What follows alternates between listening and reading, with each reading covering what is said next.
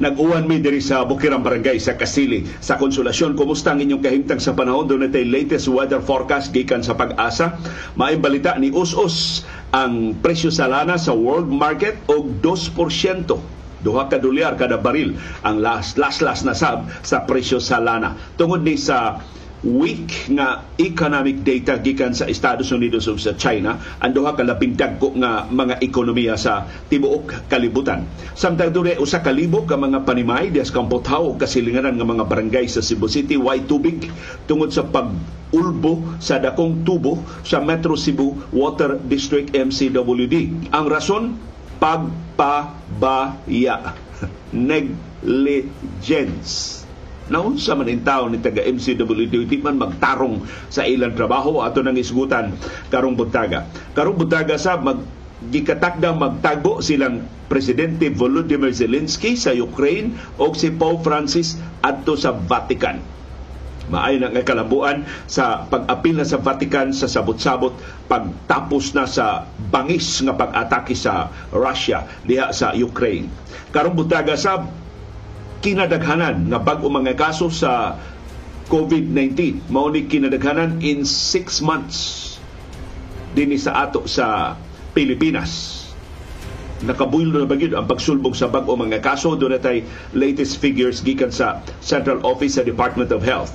Samtang karong buntaga dunay bangko nga ni kumpisal nga dunay kwarta gikan sa GCash nga giimbudo dito sa usa sa ilang mga accounts ilang gi-freeze, ilang gipugnan o andam nilang iuli ngadto sa mga account holders mag-agad lang sila sa GCash. Samtang ang Bangko Sentral ng Pilipinas mulusan ng investigasyon unsa bagyo nahitabo sa GCash, igo ramang niingon nga wa sila mahak doon na sila preventive maintenance pero wa gyud detalye nganong dunay mga unauthorized fund transfers nga nahitabo sa sistema sa GCash.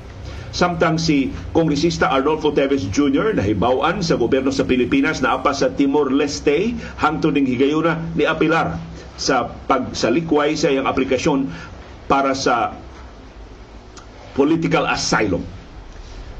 Doon sa kalabuan sa kaso ni kanhi Senador Laila de Lima, karong adlaw na hukman ang usa sa mga kasong kriminal nga iyang giatubang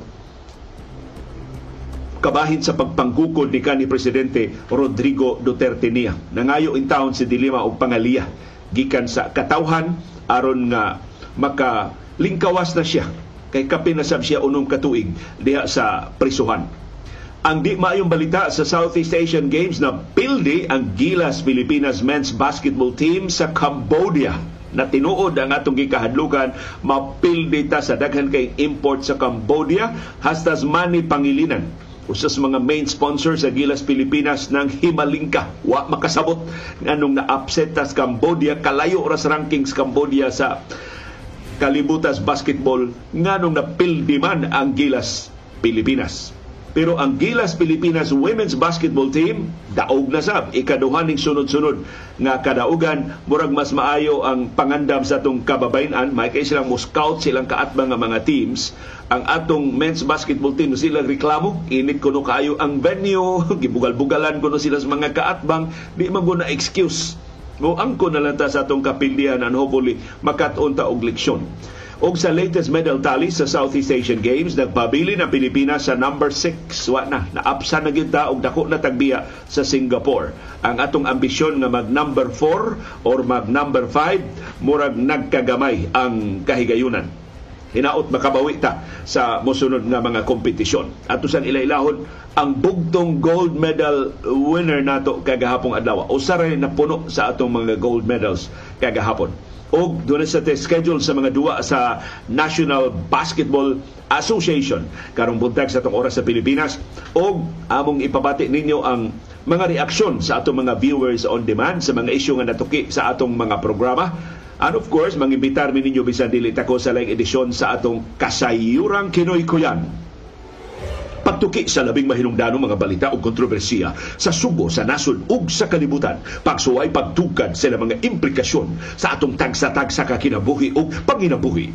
Baruganan kada alas 6 sa buntag mauna ni ang among Baruganan.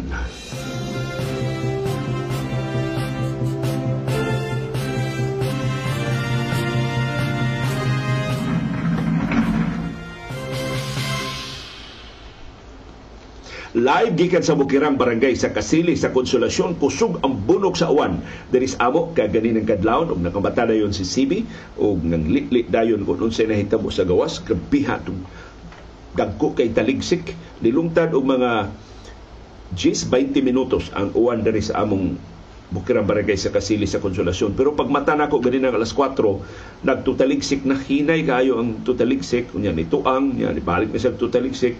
Hangtod pagdaing alas 5 bing, bundak ang uwan. Kusog kayong bundak sa uwan. Diri sa among Bukirang Barangay sa Kasili sa Konsolasyon. So mangumusta na lang si CB, kumusta man ang inyong kahimtang sa panahon? Ibutang palihog di sa atong chat box aron atong masumpay ining latest weather forecast gikan sa pag-asa. Salamat CB sa imong panghuyab o sa imong pag-apil sa atong programa karong buntaga. Kumusta man ang atong kahimtang sa panahon? Ang syudad ug probinsya sa Subo padayong init ug alimuot. Tibok adlaw karong adlaw, pero dako ang kahigayonan sa atong pag-uwan tungod sa intertropical convergence zone o panag-abot sa bugnaw ug init nga hangin ug sa localized thunderstorms. Ang grabe ka init tibok adlaw karong adlaw makapa-evaporate sa kabahin sa bodies of water dinhi sa ubos.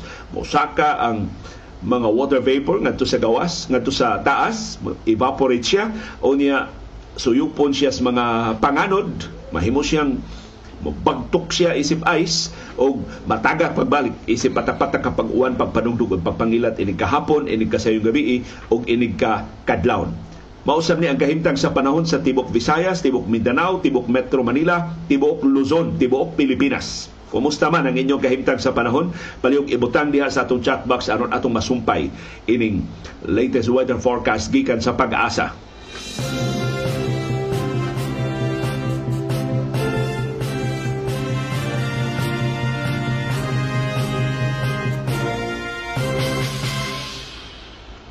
Andi maayong balita usa sa ato mga viewers na report nato ini gahapon katong pagbuto sa dakong tubo sa Metro Cebu Water District dias barangay Kamput House sa Cebu City. Sus daghana din kabalayan nagsakripisyo.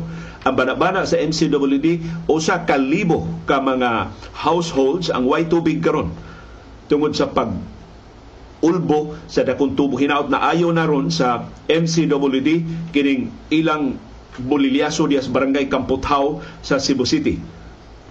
Ang pag-ulbo sa tubo tungod sa kusog kay nga pressure sa tubig nga gibuhian sa MCWD gahapon sa kadlawon kadlawon pagidako nga nangatug in town ang mga mulupyo parte nilang kurata sa pag-ulbo sa tubo nga basa ang kabalayan diya sa duol.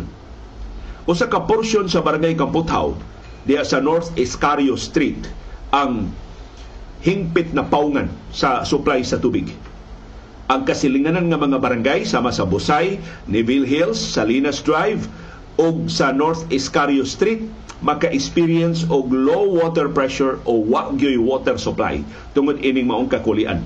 Nipasalig ang MCWD nga ila ning maayo sudlang sa usa ka adlaw, sudlang sa 24 oras. Gisusi pa sa MCWD do na ba itaw kabalayan nga nangaguba tungod sa kusog nga pag-ulbo sa ilang tubo sa tubig. Nahitabo ni alas 3.39 gahapon sa kadlawon. Huybis dako, tiya mo na. Perti pang pangatog sa mga bulupyo des Kamputhaw. Kalit lang sila nga basa sa pagbuto sa dako kay tubo sa MCWD. Hibaw mo unsay rason? Kana day ko tubo sa MC sa sa Kamputhaw, wa na maanad og kusog nga pressure sa tubig. Kay for the longest time, hinay kaayo ang pressure sa tubig diha sa MCWD. Nagahapon ambot siya nasus bakukang sa mga inhinyero sa Metro Cebu Water District. Gibuhian nila ang mas kusog nga pressure sa tubig gikan sa lusaran na bag-ong tinubdan sa tubig sa MCWD. Gibuhian nila di buto ang ilang mga tubo. Wa gani sila pagsukod unsay kapasidad sa ilang mga tubo maka-accommodate ba ini pressure sa tubig nga ilang gikalitan lagbuhi. No, sa naman ning taga MCWD niliwat sa ilang liderato nga wa say klaro. Kanang dako kay tubos tubig dias Kamputhaw mao'y nabuslot, mao'y ni buto tungod sa high pressure. Kay sud sa daghang katuigan, hinay na kaayo ang pressure sa tubig diha So good news, bad news ni. Ang good news, doon ay bagong tinubdan sa tubig. Ang taga Kamputhaw, ug mukusog na ang ilang supply sa tubig, ang bad news, dili andam ang tubo sa MCWD sa mas kusog nga pressure sa tubig, so na hinuoy tubig. At nagakamputaw og kasilinganan nga mga barangay. Ang nakapait ini, kitay magbayad ini. Ang mga konsumidor sa MCWD maoy mutakilid ining systems loss alkanse man sa MCWD og ilan ning ipasa ngadto sa mga konsumidor dili tungod sa sayop sa mga konsumidor tungod kun dili tungod sa kayam-angan sa Metro Cebu Water District ug maoni ang problema sa MCWD sa daghanang katuigan ang mga subuanong konsumidor itaw mo naglukdo sa ilang ka-irresponsable pagdaginot pagsiguro nga dili mausik ang supply sa tubig.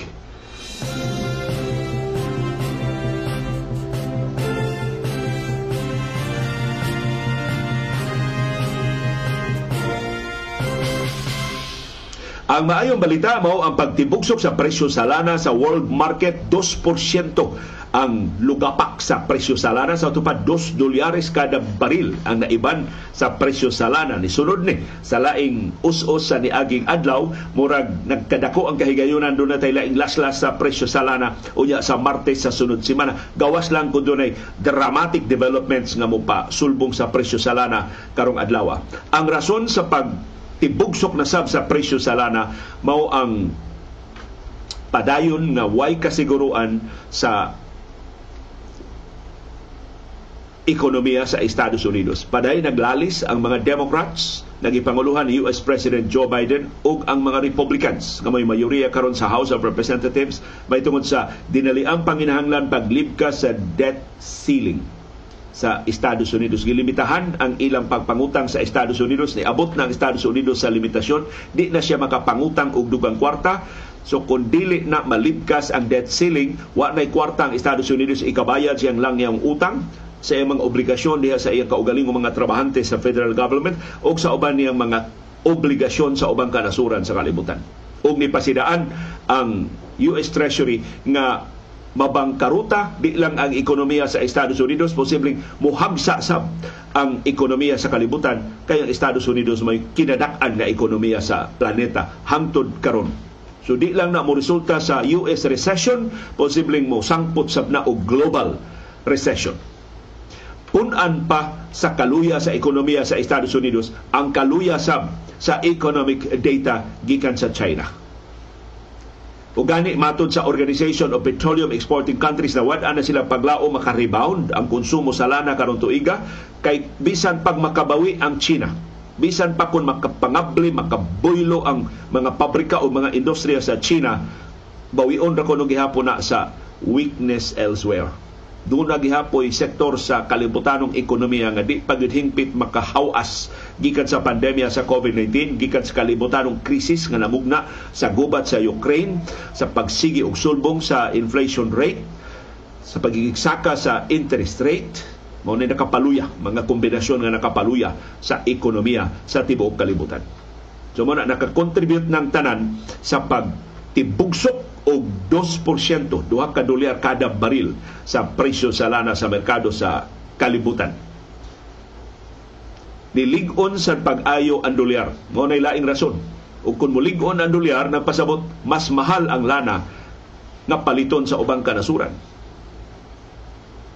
Kay mas daghan man sa ilang local currency sama sa peso sa Pilipinas ang gikinahanglan pagpalit sa samang gidaghanon sa lana. So mo rason ngano nga dako kayo ang tibugsok sa lana sa merkado sa kalibutan. Isumpay na lang nato ang development sa gubat sa Ukraine. Ang presidente sa Ukraine nga si Volodymyr Zelensky, walay na hibaw, tuwa di ay sa Roma. O kitagda siya makigtagbo ni Pope Francis ugmang adlaw dito sa Vatican. Ang biyahe ni Zelensky dugay nang giplano pero wa ipahibaw tungod sa iyang seguridad. Gitakda sa nga si Presidente Zelensky makigtagbo sa mga leader sa Italia. Panguluhan sa Italian Prime Minister nga si Giorgia Meloni kinsa hingpit sab nga nisuporta sa Ukraine sa gubat batok sa Russia. Samtang ang administrasyon ni US President Joe Biden doon ay maayong balita na ablihan pagbalik ang linya sa komunikasyon sa China nag-uul mangudda nga ang Estados Unidos ug ang China di na magka-istorya kay mag, nagkasungi na pag-ayo na finally nagkauyon ang duha ka nasod magtagbo ang ilang duha ka dagko nga mga opisyal sekreto nga panagtagbo karon pagipahibaw nga nahumana ang meeting. Duha ka adlaw gyud ang panagtagbo sa National Security Advisor sa Estados Unidos nga si Jake Sullivan o sa top diplomat sa China nga si Wang Yi dito sila magtagbo sa Vienna adtong Miyerkules o gahapon Huwebes ilang gituki ang nagalilain nga mga security o economic issues nga gikasungian sa Estados Unidos ug sa China namely ang Taiwan, ang gubat sa Ukraine, ang South China Sea nga naglakip sa West Philippine Sea ug uban pa nga mga panagsungi nila sa ekonomiya. Ang duha ka nasod, mao ni maayo nga development, nagkauyon ang China ug ang Estados Unidos to maintain this important strategic channel of communication to advance these objectives. Ang tigom sa Vienna mo ipasiuna sa pagbiyahe ni US President Joe Biden din sa Asia. Gitakda siya nga dunay summit sa Japan o diya sa Mayo 19 o 21 pagtuki precisely unsay baruganan sa Estados Unidos ug aliado nga mga nasod mahitungod sa China dako man bitaha kung magka-istorya ang China ug ang Estados Unidos bisag unsay ilang away des publiko pero do na siya ready nga channel sa communication mapahungaw ang bisan unsang mga misunderstandings ang bisan unsang mga misinterpretations ug kalikayan. Ang gikabalak ang gubat ini duha ka nasod. Kay ambot mabuhi bata gawas nga duol kay tas China pulos ni dunay mga armas nuklear na alarma na mga ni takingking na mga ni kalibutan ini panagsungi sa Russia ug sa Ukraine unsa nagahapon ang mas dagko pag yung nasod mo ay magkaaway simbaho.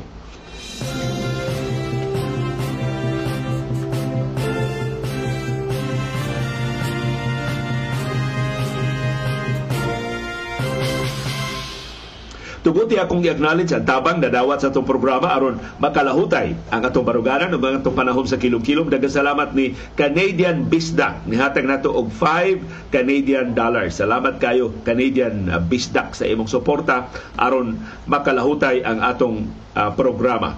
Gi-convert dayon na sa YouTube ang atong chat revenue gikan ni Canadian Bisdak niabot og 216 pesos and 61 centavos karong buntaga hisgot na malagi kwarta, ang Commission on Higher Education ni Pasidaan pasaka sa ilang matrikula ang mga state universities and colleges SUCs.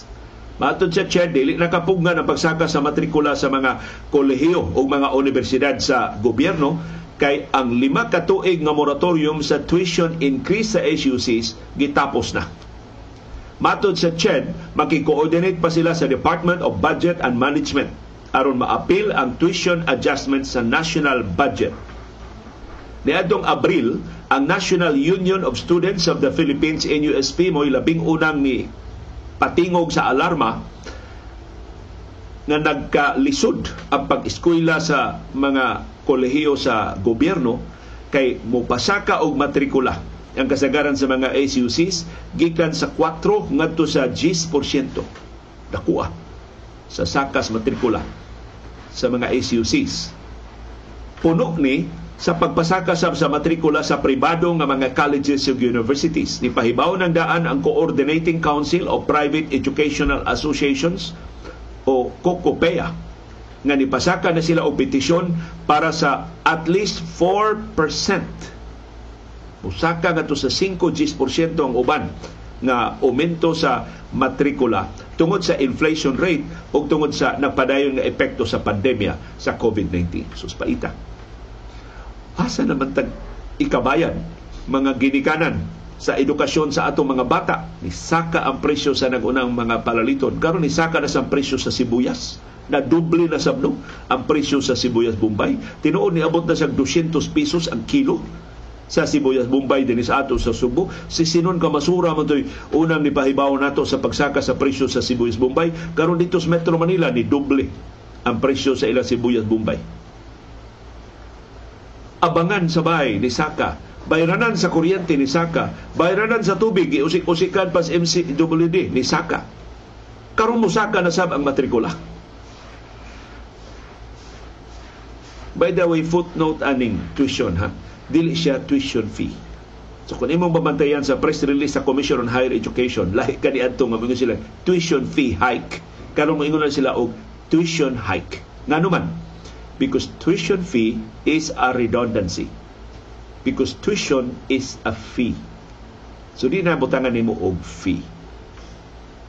Sama anang atong bayranan sa taytayan sa Sisilex kana nagsumpay sa SRP Cebu City o sa Cordoba. Ang tawag ana toll dili na na nimo tawgon og toll fee. Because toll is a fee. So hinaot, di na ta kaniadto magprotesta mi ibagsak ang tuition fee hike sayop na ito mo ni wa mi paminawas University of San Jose Recoletos ug sa ubang mga eskwelahan nga mong giprotestahan sa una kay wrong grammar diay. So ang sakto diay is tuition hike. Because tuition is a fee. Tantangan na na ang fee.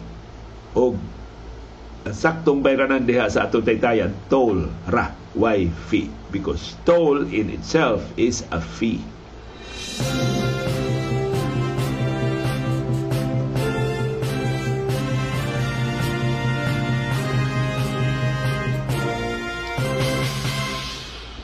O mauna ni ang kinadaghanan nga bag-o mga kaso sa COVID-19 sud na sa unom ka buwan. Dinhi sa ato sa Pilipinas niabot og 1940 ka bag-ong kaso sa COVID-19 sa tibok Pilipinas gahapong adlaw. Niburot ang atong active cases ngadto sa 13,964 ka mga pasyente nga naa sa atong mga ospital ug isolation facilities sa tibuok nasod ang atong nationwide positivity rate padayong ni Saka niabot na og 23.1%. Sus. Murag matinuod ang pasidaan sa Okta Research Group mo abot na og 25% ang atong nationwide positivity rate. Ang konsuelo na lang matod sa Okta, hapit na ta mo peak. So posible mo peak ta within the week, within the next few days, unya mo plateau, nya magsige na ni og kanaog ang atong bag-o mga kaso sa COVID-19. Ang laing konsuelo mao dili daghan ang naospital. Mayoriya sa mga natakdan sa COVID-19 na aras bay wa gani magpatambal, wa gani magpa-admit sa mga ospital. Ang top notcher sa bag-o mga kaso sa COVID-19 gahapon mao ang Metro Manila dunay 824 dulan usa ka libo ang mga kaso dito sa Metro Manila. Ang bad news mukatap na sa ubang mga probinsya. Kay kasagaran sa bag-o mga sulbong adto magsugod sa Metro Manila mukatap din sa ato sa Subo ug sa uban nga mga probinsya. Ang projection sa Okta Research Group mas daghan pa gyud ang bag-o mga kaso sa COVID-19 atong mapaabot karong adlaw Mayo 12, 2023 between 2,000 and 2,200 ang atong bag-o mga kaso. Nisaka sa atong bag-o mga kaso sa COVID-19 din sa Subo ug sa Central Visayas niabot og 47 ang bag-ong mga kaso. Ang kinadaghanan dulan katunga Cebu Province dunay 21 ka bag-o mga kaso sa COVID-19 Ikaduha ang Negros Oriental dunay 13 kapag ang kaso. Ang Bohol dunay napo kapag ang kaso sa COVID-19. Ang Sikihor napunan og tuto ang ilang mga kaso sa COVID-19. Ang Cebu City, pabiling zero, way bagong kaso sa COVID-19. Mandawi City, wa say bagong kaso sa COVID-19. Ang Lapu-Lapu City, wa say bagong kaso sa COVID-19 ang atong active cases sa Tibok Central Visayas ni burot hapit na sabta mag 400 niabot na og 372 ang mga pasyente nga naa sa mga ospital ug isolation facility sa Subo, Bohol, Negros Oriental ug Siquijor. Ang kinadaghanan og active cases mao ang Cebu Province. 188 ang mga pasyente sa mga ospital ug isolation facility sa Cebu Province. Ikaduhang kinadaghanan og active cases ang Bohol dunay 80, ikatulo ang Negros Oriental dunay 78. Ikaapat ang Cebu City, wala nalabwan ang Cebu City sa Siquijor. Ang Siquijor dunay 11 ka active cases. Ang Cebu City nagpabiling na po. Kay duha na ni kasimana ang Cebu City nga way bag-o mga kaso sa COVID-19. Ang Mandawi City dunay tuto ka active cases. Ang Lapu-Lapu City mo'y kinagamihan duha na lang ang active cases sa Lapu-Lapu City. Di lang una tamo kumpiyansa. Di ta mo tangtang sa tong face mask sa crowded areas. Di ta mo appeal sa wag kinahanglan ng mga tapok-tapok. Tabang tag badlong di lang ta makiglalis sa mga magkiat-kiat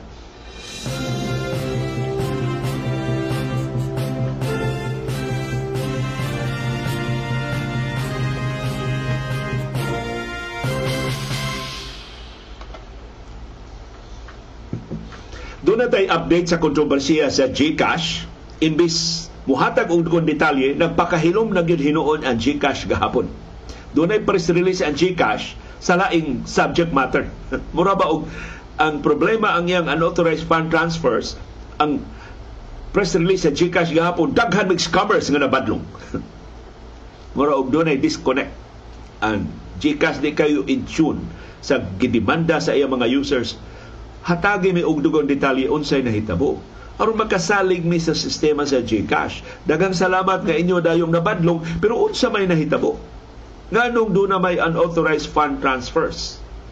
Ang bagong kasayuran ato nakuha dili gikan sa GCash kundi dili gikan sa usa sa mga bangko nga giila nga mao nahimong usa sa mga imbudo sa unauthorized fund transfers. Mao ang kwarta sa mga users sa GCash nga gikuha gikan sa individual accounts giimbudo sa duha ka mga bank accounts. Ang usa iya sa East West Bank. Ug ang East West Bank ni pahibaw nga ilang gi-freeze ang substantial amount of funds. So wa specify ang kantidad pero dako nga kantidad sa kwarta nga naimbudo pa dong nila sa unauthorized transfers gikan sa GCash Matod sa East-West, nakigtambayayong sila sa GCash sa pagsusi sa insidente.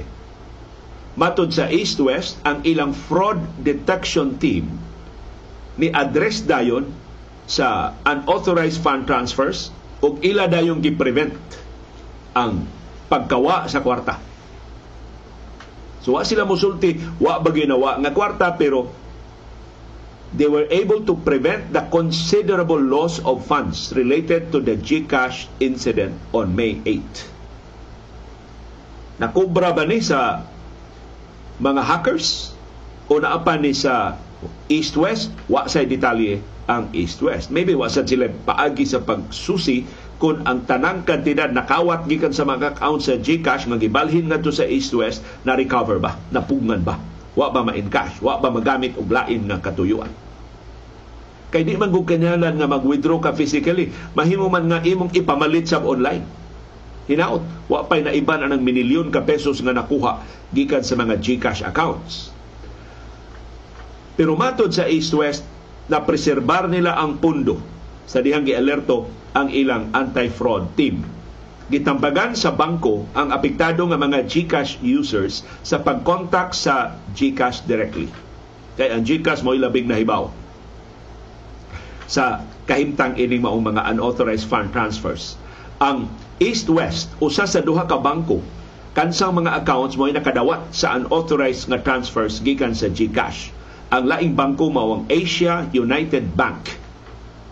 Labing menos 300 ka mga GCash users ang niingon na ibanan ang ilang kwarta sa ilang mga e-wallets atol sa insidente atong Mayo 8. Ang GCash gimanduan na sa Bangko Sentral ng Pilipinas o sa National Privacy Commission sa pag-explain unsay nahitabo.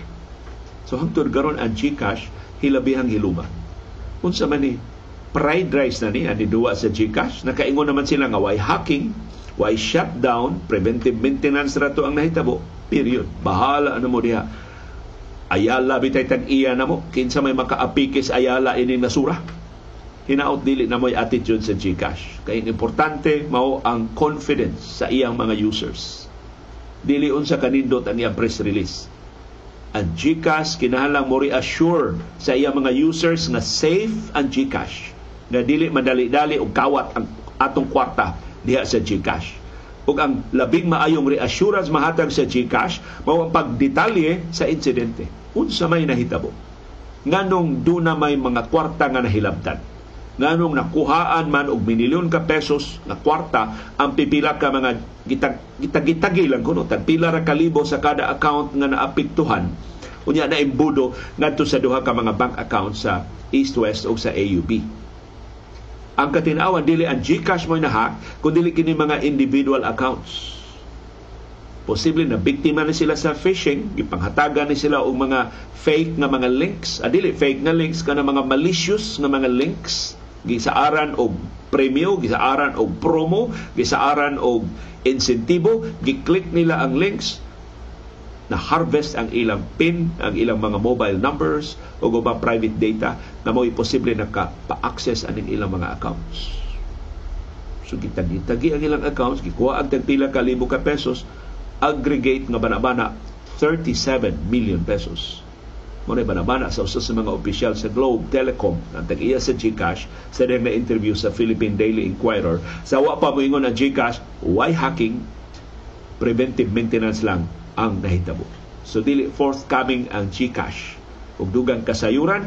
So kundi siya mo voluntaryo muhatag og dugang kasayuran ngadto sa iyang mga users, mapugo siya paghatag og mga detalye ngadto sa Bangko Sentral ng Pilipinas ug sa National Privacy Commission. Magampo lang ang GCash di madayon ng investigasyon sa House ug sa Senado kay ang tanang bastos ug malisyoso nga mga pangutana mao ilang mahiaguman.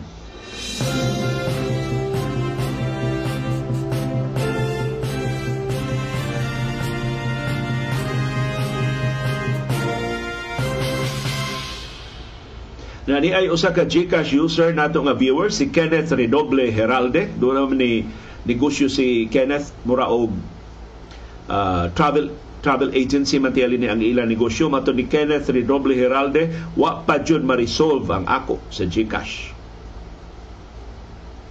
So dako dako pa ni tulubagon sa GCash. Wa pa kita kahibaw kun unsa gyud nahitabo. Kay di man sila mohatag og dugang detalye. Sa iyang bahin si Justice Secretary Boyeng Rimulya, doon na sa update ni Kongresista Arnolfo Teves Jr. Tuapa kuno si Teves sa Dili ang uluhan sa Timor-Leste na ngayog reconsideration sa denial sa iyang request for political asylum. Sa ito pa, wa pa mo biya. Kaya doon na pa may lima ka adlaw nga lugway si Teves pagpabilin dito sa Timor-Leste. Diin siya na ni-apply og protection visa o ban ang tinguha nga kakuha gyud og political asylum nahibaw-an ni Rimulya nga si Teves nisuway sa pagpangayo og political asylum sa Cambodia. So doon na siya siya pending nga aplikasyon para political asylum sa Cambodia. Pero gibangilan ng daan ni Rimulya ang Canadian ambassador to the correction, Cambodian ambassador to the Philippines nga si Teves is a person of interest sa bangis nga pagpatay ni Gobernador Roel Digamo sa Negros Oriental. Gipahibaw sa Bliteves nga ang National Bureau of Investigation ni susi na adtong lalaki nga ni angkong gisugo pagpatay ni Gobernador Roel Digamo. Ilang nakaplagan nga di katuuhan ang maong lalaki. So gisalikway na nila kining testimonya sa lalaki nga kampo sa ni Digamo mo'y nipapatay niya. Matod sa NBI, di katuuhan si Marlon Kibud kinsa voluntaryo nga nisumiter siyang affidavit ngadto sa NBI sa niaging gabi. Maton ni Kibod si alias Brownie na iyang nailhan nga sa mao si Mayor Fritz Pasabot niya kini si Mayor Fritz Diaz nga pag-umangkon ni Gobernador Digamo mo'y gusto unta nga mo hire niya pagpatay ni Digamo. Mato ni Rimulya, kumbinsido sila nga kini si Kibod pakawala ni sa kampo ni Kongresista Arnolfo Teves Jr. aron pag lawgaw sa sitwasyon. So wa ka score. Kining maniobra ba ni? Nga gipasyudahan ni Teves aron sa paglibog sa investigasyon sa Department of Justice. Kay mismo kuno ang mga abogado at tong lalaki ni ingon wa sila kahibaw. Kinsa ning ilang kliyente di inigikan igo lang kuno ning ni pirma dayon og affidavit og ni awhag kuyugan siya dito sa National Bureau of Investigation. Na di sa nimo ma sa likway sa higpit nga ni-resback na ang mga Teves aron sa paglibog-libog ining maong kontrobersiya.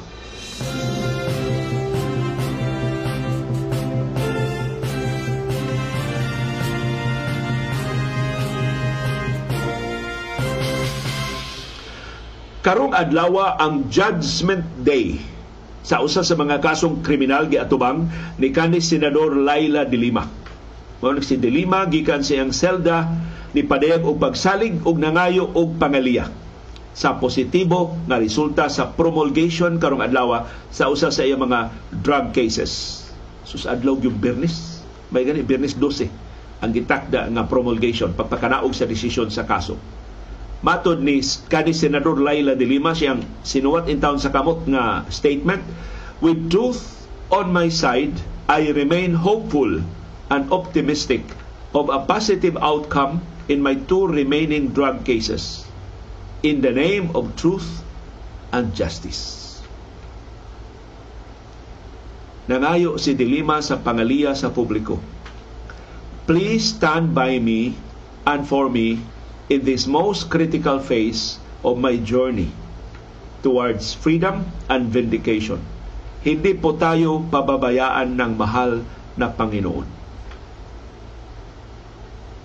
Ang hukman nga kaso diha sa Muntinlupa Regional Trial Court Branch 204 naglambigit sa pasangil ni kanhi Bureau of Corrections Bucor Chief Rafael Ragos.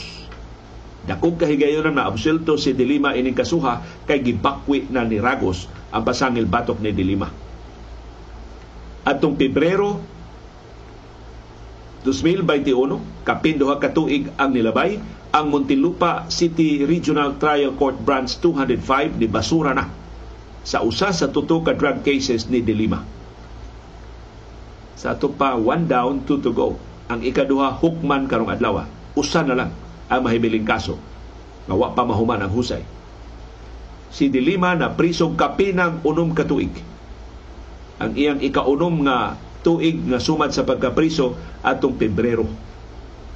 Karong tuiga. So atong atangan unsay mamahimong desisyon sa korte ining ikaduha na kasong kriminal. Naglambigit og illegal nga drugas pero klaro kay kabilin sa pagpanggukod og personal nga panimaus ni kanhi presidente Rodrigo Duterte. Kinsa hangtod karon di katuo nga babay mo isog kay nang imbestigar sa lakton nga pinatianay sa Davao Death Squad sa siya pay mayor sa Davao sa si Dilima pay chairperson sa Commission on Human Rights.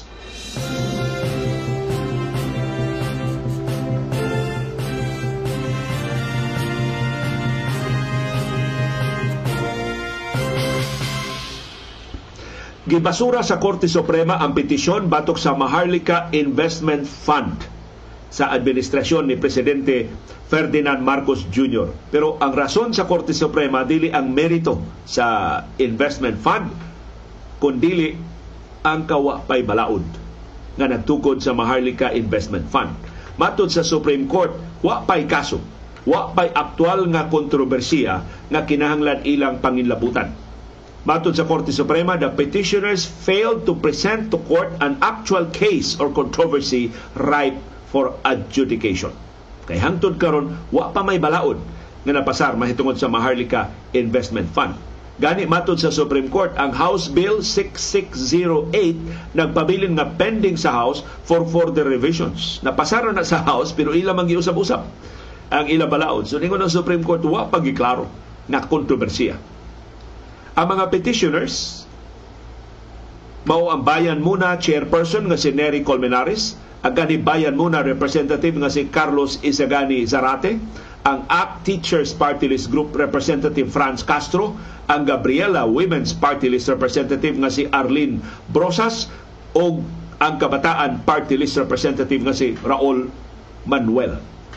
Pero ni pasaka dayog motion for reconsideration silang Colmenares ug ubang mga petitioners. Ilang gipasabot ang Supreme Court nga ang mga issue nga gi-raise sa petisyon were already ripe for adjudication. Mahimo na ning hukman sa Korte Suprema. Kay doon na mga consummated acts. Doon na aktual, konkretong mga lakang gihimo ang administrasyon pag pamugos sa Maharlika Investment Fund. Matod sa mga petitioners, ang consummated acts naglakip sa pag-issue ni Presidente Ferdinand Marcos Jr. og Certification of Calamity or Emergency ngadto sa House of Representatives para sa dinalian nga pagpasar sa Maharlika Investment Fund Bill. Mao ni nga sa usa lang kaadlaw na pasar sa ikaduha og katapusang pagbasa ang Maharlika Investment Fund Bill tungod ining certification ni Marcos. Matod sa mga petitioners, kalapasan ni sa three readings on separate days rule sa House of Representatives. Ni puno ang mga petitioners nga pag-issue ni Marcos og Certification of Calamity and Emergency nakalapasab sa 1987 Constitution kay wa may calamity, wa may emergency nga mo justify sa dinali-dali nga pagpasar sa Maharlika Bill. Matod sa mga petitioners, angayan na ning panginlabutan sa Korte Suprema. Kaya ilang gi-question mao ang proseso sa lawmaking. Dili ang paghimo og balaod ko dili ang proseso ang pagpanglaktod sa pagpanghimo sa balaod. Laing kahibudngan ang certification sa emergency sa calamity o emergency nga giluwatan ni Marcos para sa Maharlika para ra sa House of Representatives. Wa niya luwati para sa Senado. Na wa may balaod nga mahimo kun wa ang Senado. So ningon ang mga petitioners giabusuhan ni Marcos ang pag-issue og certificate of urgency sa mga balaodnon nga napending. Giauhag sab sa mga petitioners ang Korte Suprema pag-issue og guidelines kanus aman ma-certify nga urgent ang usa ka balaodnon aron dili na ni abusuhan sa executive ug legislative departments sa umaabot. So atong atangan i-reconsider ba sa Korte Suprema ang iyang pagbasura ining petisyon batok sa Maharlika Investment Fund Bill tungod ining gipasaka dayon nga motion for reconsideration.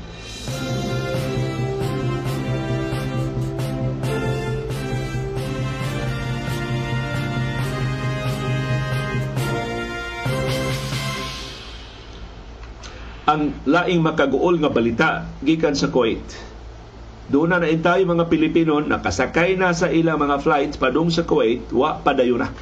Nangasangit dito sa ilang sa Dubai o sa ubang kanasuran padung na untag Kuwait, wa na sila pasakya.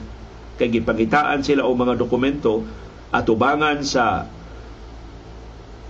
lagda sa Kuwaiti government na kansilahon ang tanang mga visa sa mga Pilipinon padung sa Kuwait. Has kang paita Gisusi karon sa Department of Foreign Affairs, maapil ba ini ang mga turista? Ang mga tourist visa. Pero kadtong mga residence permits, kadtong nagpuyo na sa Kuwait, tugutan gihapon sila makabalik sa Kuwait. Di sila covered ining visa ban nga gipahamtang sa Kuwaiti government.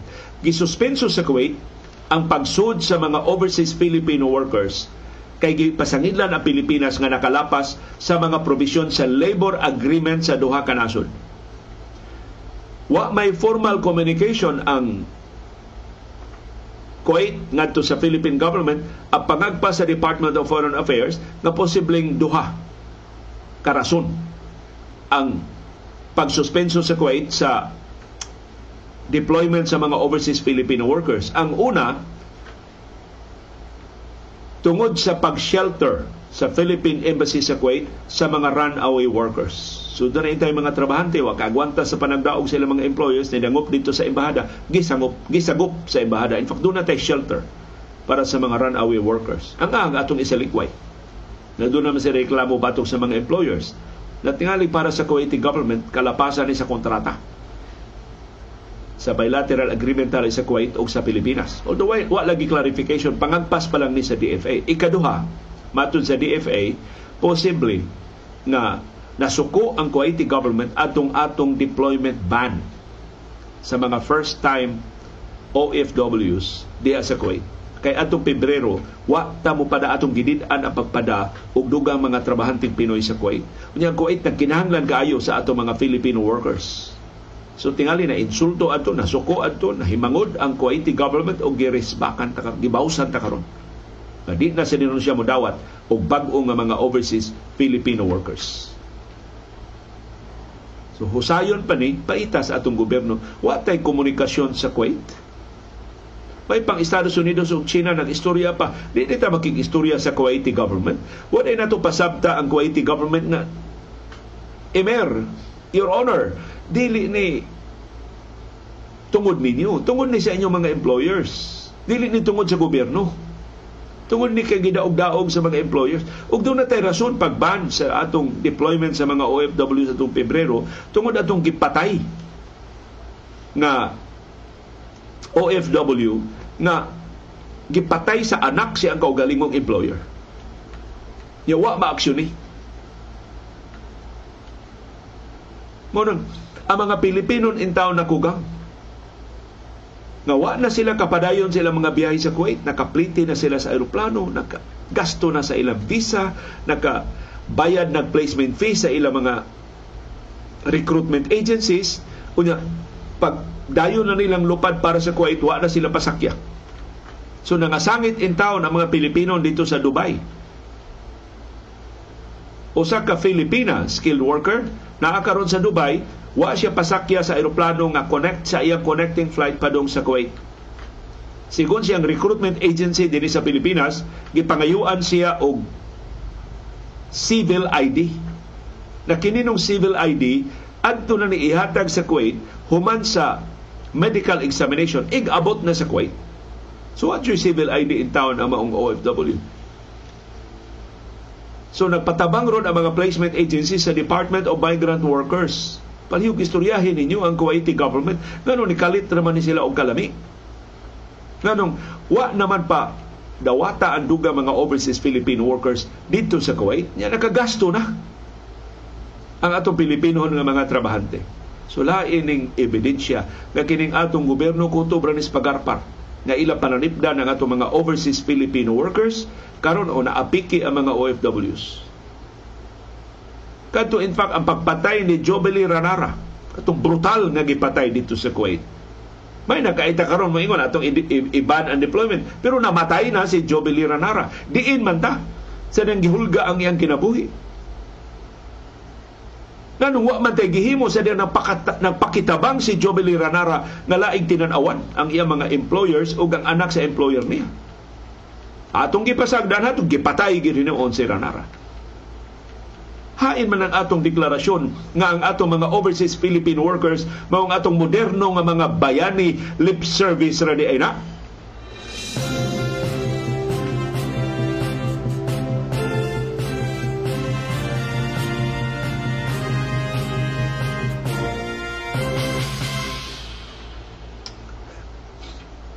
kining bahina sa atong programa mahimos ang tawgon og panyo segment. Kung dalo may panyo diha palihog hilak ini atong mga balita. As kapaita ang Cambodia. Basketball men's basketball team ni pildi sa Gilas Pilipinas. 79-68 sa 32nd Southeast Asian Games. Natagak ang Gilas Pilipinas sa ikaduhang luna sa Group A. Doon na record nga 1-1 usa ka daog usa ka pildi naguna sa medal standing o naguna sa Group A ang Cambodia 2-0 wa pay pildi ang Cambodia so siya kinaligunan nga team diha sa Group A ang Malaysia nga gipildi sa Pilipinas sa una natong duwa pareha nato og record 1-1 So ang duha ka mag-una nga teams sa kada grupo maoy mo abante sa semifinals. Tabla man Malaysia. So kinahanglan na mag-knockout match ta sa Malaysia. Although doon na patay laing duwa ugma Sabado. Ya, Singapore, luya ni Singapore. So posible mo improve ta. Hopefully mapil din ni Malaysia para mo abante ta sa semifinals uban sa Cambodia.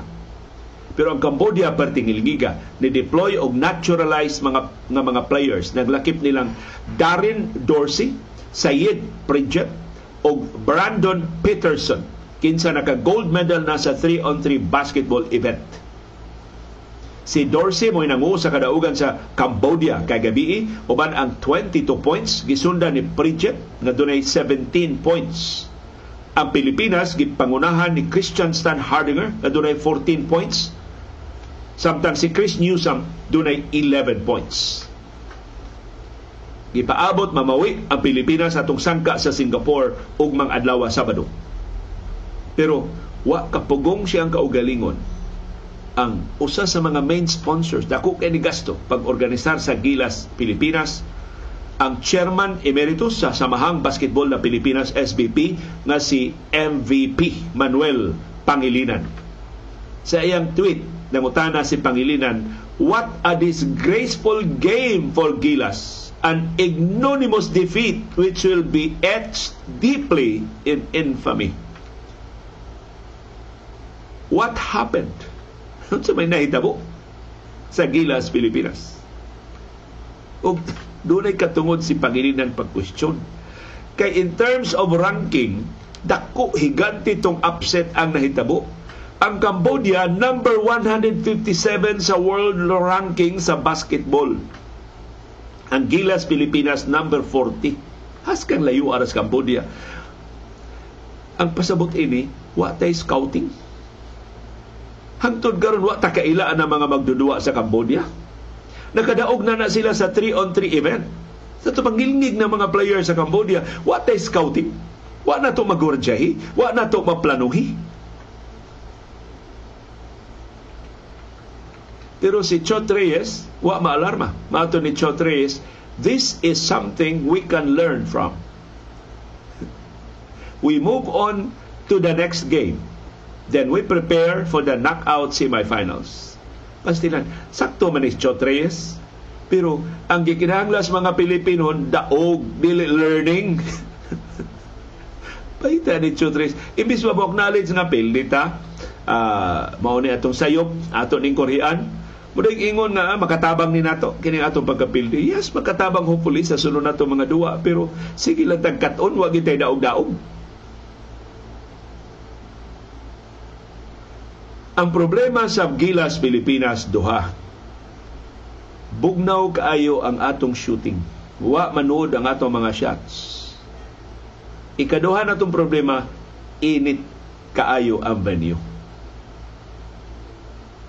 Spoiled man ni atong mga players, mga PBA players man ni aircon man ang atong mga venue sa PBA, murag dili aircon ang venue dito sa Cambodia. Mo pati mauso ng aircon diya sa basketball court sa Cambodia. Perti ko nung inita. Usa sa labing naapektuhan si Justin Brownlee. Pati batia ko nung duwa ni Justin Brownlee kay wa makasabot sa grabing kainit.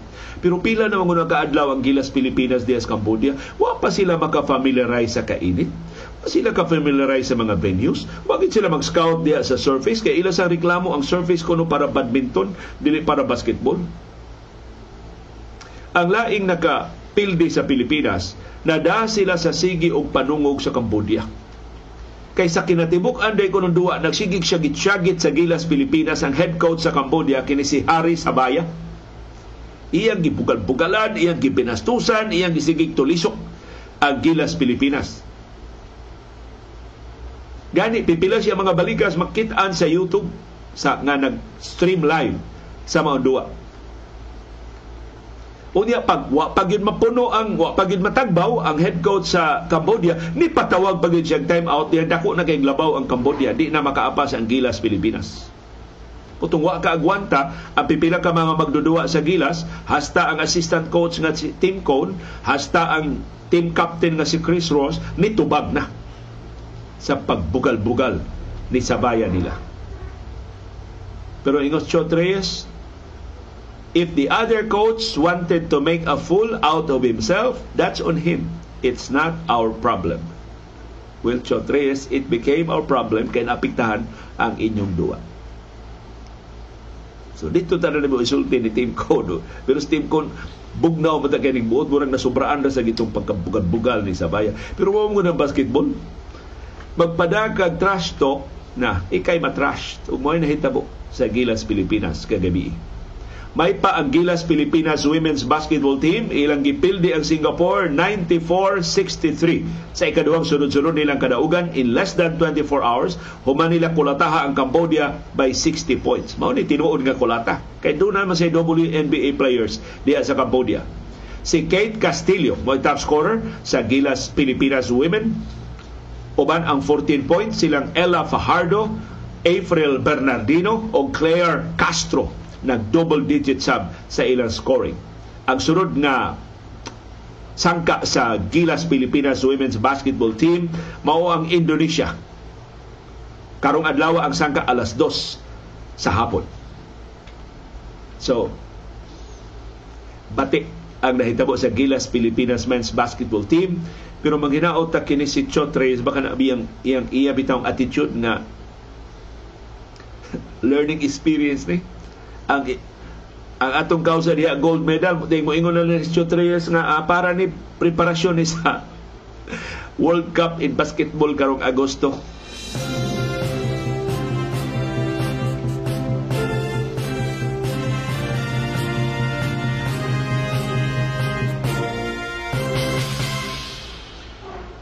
Pero kung simbako nangaluya mo diha sa balita natos basketball, di ay makapabaskog nga balita sa boxing siyam ka mga Pilipinhong boksidor ni abante sa gold medal round. Sus, ngilngiga.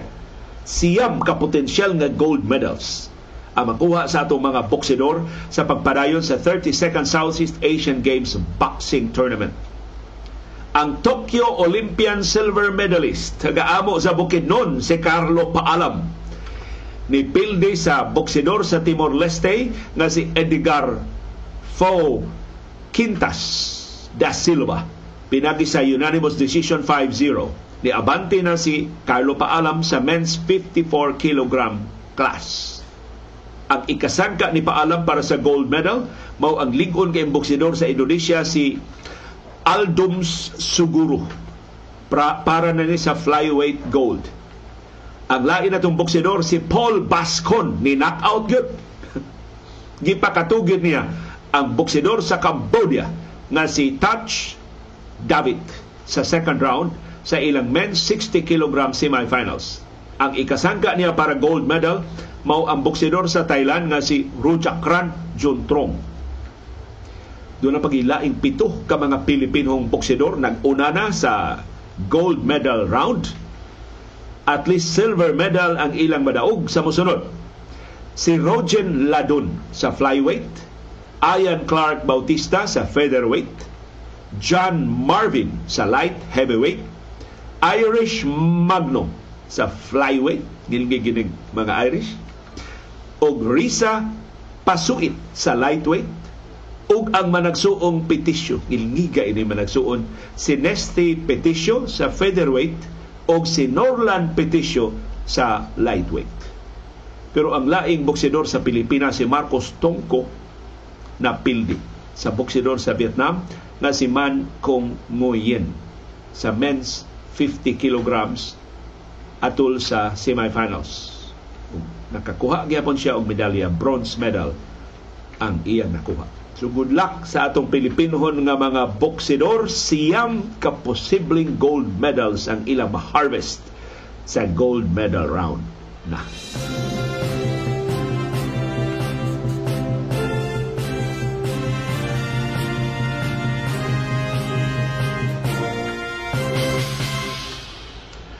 Ang makapasubo nga balita, laing makapasubo nga balita sa Southeast Asian Games. Sa medal tally nagpabilin og nalansang ng Pilipinas sa number 6 murag gamay na lang kay kahigayunan musaka ang atong ranking sa atong ambisyon nga number 5 or number 4. Ang Vietnam ni palig-on siyang liderato sa Southeast Asian Games. Uban ng 58 ka gold, 57 ka silver, 72 ka bronze.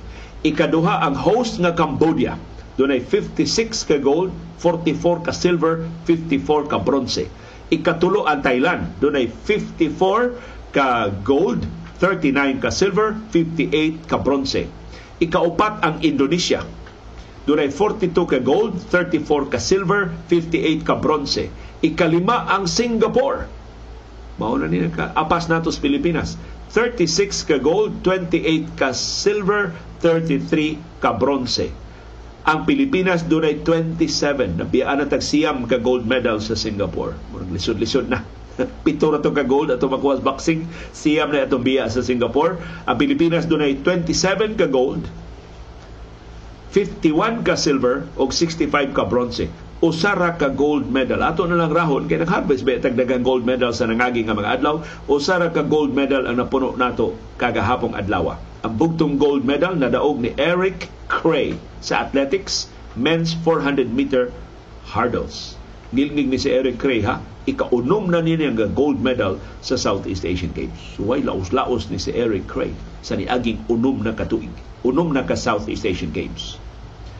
Ikapito sa medal standing sa SEA Games ang Malaysia dunay 24 ka gold, 31 ka silver ug 50 ka bronze pilay biya sa Malaysia sa Pilipinas tulo ka gold medals kakuyaw hastas Malaysia maabsanta ang Myanmar mo ikawalo dunay 14 ka gold, 13 ka silver, 38 ka bronze. Ikasiyam ang Laos dunay unom ka gold, 14 ka silver ug 39 ka bronze. Ikanapo ang Brunei dunay usa ka gold, usa ka silver ug upat ka bronze. Ika-11 ang Timor Leste dunay duha ka bronze. So good luck sa tanan nato mga atleta sa Pilipinas sa nahibilin nga mga duwa sa Southeast Asian Games nga tuwa ipahigayon sa init kayo nga nasod sa Cambodia.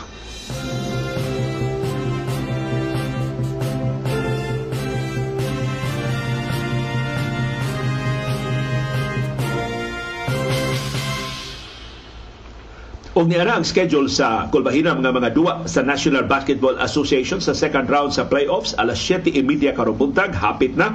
Ang Boston Celtics manung sa Philadelphia 76ers as kampaita sa Celtics tuwa sa teritoryo sa Sixers. Unya ang Sixers nang kilan usa na lang kadaog.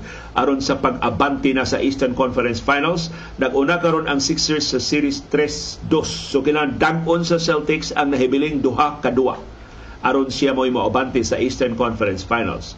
Kung matsambahan, dili ni Chamba kay ligon kay ng Philadelphia diha sa ilang home court, nakadaog maganing Sixers sa home court sa Boston, unsa na ka silang home court, wa na kuyaing ang Boston Celtics. Ang number 2 ihawon sa number 3. So ana sa Eastern Conference ang number 1 ug number 2 out. Pero kung makadaog ang Boston Celtics ang Game 7 adto sa ilang home court, parting alegriha ini hinaot nga di mo kuyaig si kini Jason Tatum mao ni inconsistent. Siya ay superstar, siya ay labing hingigo, siya ay leader sa Boston Celtics pero mura ni siya Anthony Davis. Doon ay mga duwa agad isa ni siya ikita. Alas 10 karong buntag ang Denver Nuggets manung sa Phoenix Suns. So mahimong mauna sa ni katapusan nga duwa ini mao series kay nag-una na ang Nuggets sa Suns 3-2. Kung modaog ang Nuggets, abante na siya sa Western Conference Finals. Kung modaog ang Suns, doon ay game 7 pero adto gihapon sa teritoryo sa Nuggets sa Denver, Colorado. Pero dunay maayong balita para sa Phoenix Suns. Dili maayo, dili man ni maayo nga dunay injury pero dak, makabintaha ang Phoenix Suns kay ang point guard sa Denver Nuggets ang number 2 nga kinamaayuhan nilang magdudua. Sunod ni Nikola Jokic si Jamal Murray dili makadua sa game 6 tungod sa iyang non-COVID illness So nayayay si Murray, dili COVID-19 pero luya siya, di siya kadua sa Game 6. Mao na good news, makabitaha ang Phoenix Suns. Ang bad news sa Phoenix Suns, doubtful sa. Wa say siguro makadua ba ang ilang sentro na si DeAndre Ayton. nga maoray magkasagang-sagang hugaw ro ba kay si Ayton og duwa inig rebound iyang kabyunan ang baga king abaga ni Nikola Jokic. So atong atangan ang resulta ini mga duwa sa NBA karong buntag sa atong oras sa Pilipinas.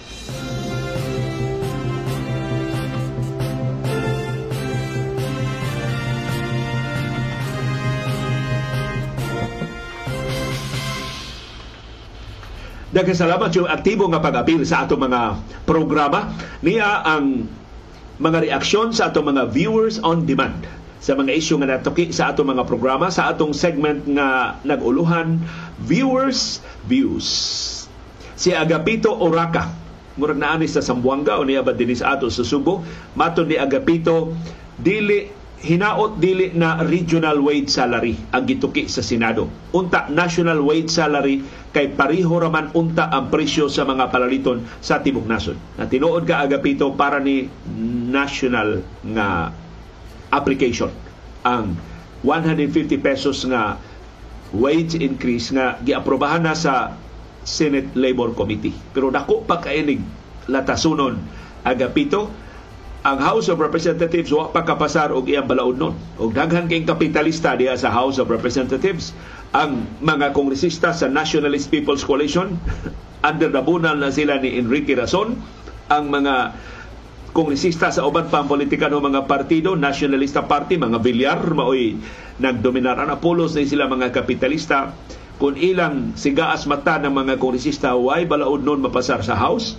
So magmingaw kini balaod nun bisan pag mapasar sa Senado o why wage increase nga mahitabo across the board. Atong atangan si mga paghitabo sa musulod nga mga adlaw. Si Almira Hinares niingon kuyaw-kuyaw din ang atong bill sa MCWD next month nga musaka patay tas budget ini ma-short na sab tungod ni sa dako kay usik tubig diya sa Kamputaw i-charge na ngadto sa mga konsumidor unya ang MCWD usas labing yamangan nga water district sa tibuok Pilipinas. So ang Manila Water ang ilang systems loss 9%. Single digit ang systems loss sa Manila Water. Ang MCWD I think 23% hapit one-fourth sa tubig ang nausik sa MCWD. Perting dako ang usik sa tubig niya. Kita'y gibabayad anang maong systems loss. Si Kayin, lain na tong viewer nga batanon ni si Kayen so may kay siya mosuway sa bag-o mga teknolohiya iyang gidayong gisuwayan ang Google Bard kaya ang Google Bard abli na sa tanang mga users except sa UK ambot siya problema sa Google Bard diya sa UK wa pa abli sa UK ang Google Bard So gisuwayan ni Kayen ang Google Bard. Ask Bard if makasabot ba siya Binisaya. Iyan tubag, I am still working to learn more languages. So I can't do that just yet. So di pa makabinisaya ang Google Bard, lupig siya sa Chat GPT. May na kay mo binisaya, uno pataka usahay ang binisaya sa Chat GPT. Pero doon na kuno'y mga butang nga mahimo ang Google Bard nga di mahimo sa Chat GPT. Santi lang, doon na ko'y igo nga panahon so ayan tani og ato na saning i-demonstrate ninyo din sa atong programa. Si Froline Telebangko, Quezon Duha, nitubag sa atong pangutana gahapon. Hay naron si Direct LTFRB Regional Director Amid Quezon. Na pa sa Pampanga. Matud niya gibalhi na sab si Director Amid Quezon. Tuana sa Ilocos region. Na assign so tuana sa teritoryo mga Marcos si Director Amid uh, Quezon. Pero talang sa onihan gibutang siya sa rehiyon sa mga Marcos so gisaligan si Director Amin Quezon. Pero ngilbig manig abilidad si Director Amin Quezon pero kaluoy in taon ni Director Amin. Taga Subo magid in taon ni. Mas maka-serbisyo gid unta ni siya sa LTFRB dinis ato. Pero unsaon ta man? Politikan ho mga koneksyon may importante dili man ang competence mo gihatag ang importansya ining administrasyon si Papa June niingon sa panahon ni Gloria Arroyo ug ni Duterte ang Department of Agriculture mo agianan sa korupsyon Mao ni naghilom-hilom Ranis Marcos Jr. Wa undang ang pangurakot diya sa Department of Agriculture or nisamot pa papabadyon sa panahon ni Marcos karon. O si Dars TV, makapatambok sa atay kining iyang comment, maton niya watching replay para sa ads. Og salamat kaayo sa imong programa. Salamat kaayo Dars TV. And I'm sure daghan kay nato mga viewers nga usahay mo review sa atong programa dili tungod kay giganahan sila sa atong komentaryo kun dili aron nga maka tanaw sila og dugang mga ads og mas makatabang pagin sila sa atong mga programa. Bitaw wa mo laing lingaw, nag-on naman lang ginang inyong computer, mahimo ra gid ninyong i-replay ang atong mga programa. Ayaw lang escape ang ads kay mao na makatabang in town sa atong lahutay.